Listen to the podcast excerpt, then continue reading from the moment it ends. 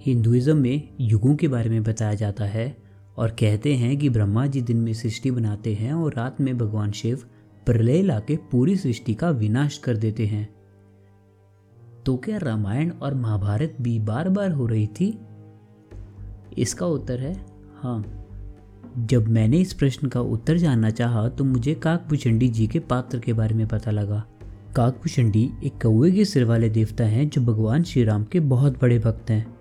उन्होंने रामायण ग्यारह बार और महाभारत सोलह बार देखी है और उन्होंने हर बार कुछ अलग देखा है। एक सेकेंड, रामायण ग्यारह बार और महाभारत सोलह बार? ऐसे कैसे हो सकता है? अब इस प्रश्न का सटीक उत्तर हमें कहीं नहीं मिलेगा। तो हमारे पास यहाँ पे दो विकल्प रह जाते हैं। या तो इस प्रश्न को भूल जाओ और बोलो, पता नहीं। या फिर खुद चीज़ों को परखो और अपने उत्तर के साथ आओ। और मैंने यहाँ पे दूसरा विकल्प चुना। तो चलो देखते हैं। महाभारत में मल्टीपल डायमेंशंस की बात होती है कि एक ही समय पे मल्टीपल रियलिटीज़ चल रही हैं, जिसे हम आज के दिनों में मल्टीवर्स कहते हैं, जिसका प्रमाण हमें ब्रह्मा जी और श्री कृष्ण वाली कहानी से मिलती है, जहाँ पे श्री कृष्ण ब्रह्मा जी को कई ब्रह्मदेवों से मिलाते हैं और उन्हें बताते हैं कि एक ही समय पे कई ब्रह्मदेव हैं और कई ब्रह्मांड हैं। तो चलो, अब अपने उत्तर को ढूँढने की कोशिश करते हैं। कुरुक्षेत्र के युद्ध के समय अर्जुन पितामह भीष्म के साथ अपनी पूरी क्षमता से नहीं लड़ रहा था। ये देखकर श्री कृष्ण जो अर्जुन के रथी थे, वह अपना सुदर्शन चक्र निकालते हैं और गुस्से में पितामह भीष्म की ओर भागते हैं। पीछे पीछे अर्जुन भी श्री कृष्ण को रोकने के लिए भागता है, क्योंकि श्री कृष्ण ने युद्ध से पहले प्रण लिया था कि वह युद्ध में कोई भी शस्त्र नहीं उठाएँगे। और अर्जुन नहीं चाहता था कि श्री कृष्ण का प्रण टूटे।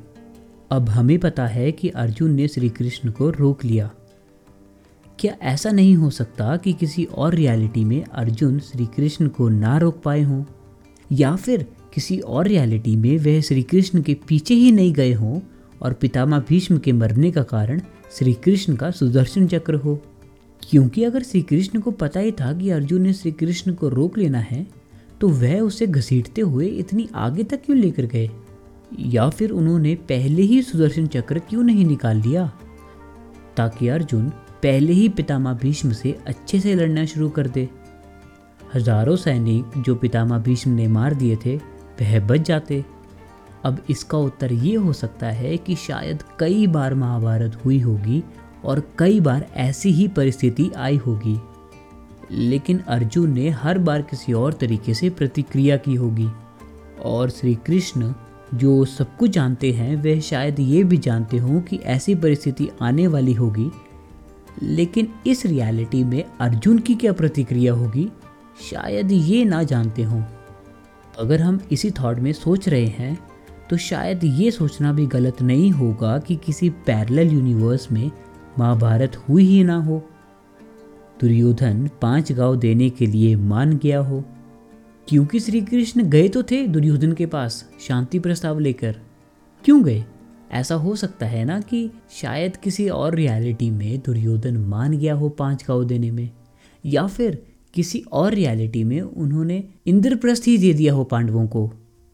और शायद हर बार श्री कृष्ण दुर्योधन के पास शांति प्रस्ताव लेकर जाते हों, लेकिन इस रियलिटी में वह पाँच गाँव देगा कि नहीं?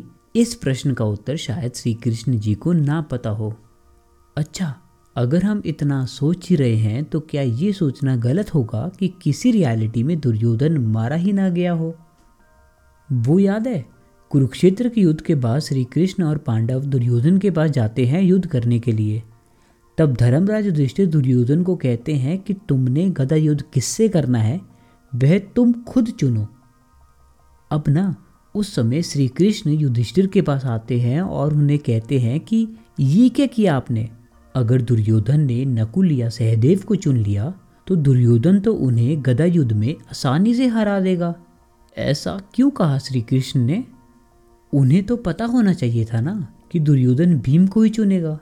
अब क्या पता किसी रियलिटी में दुर्योधन नकुल या सहदेव को ही चुन लेता हो और शायद उन्हें मार देता हो। लेकिन अगर स्वयं प्रतिद्वंदी चुनने की बात युधिष्ठिर यहाँ कर रहे हैं तो किसी और रियलिटी में भी तो की होगी।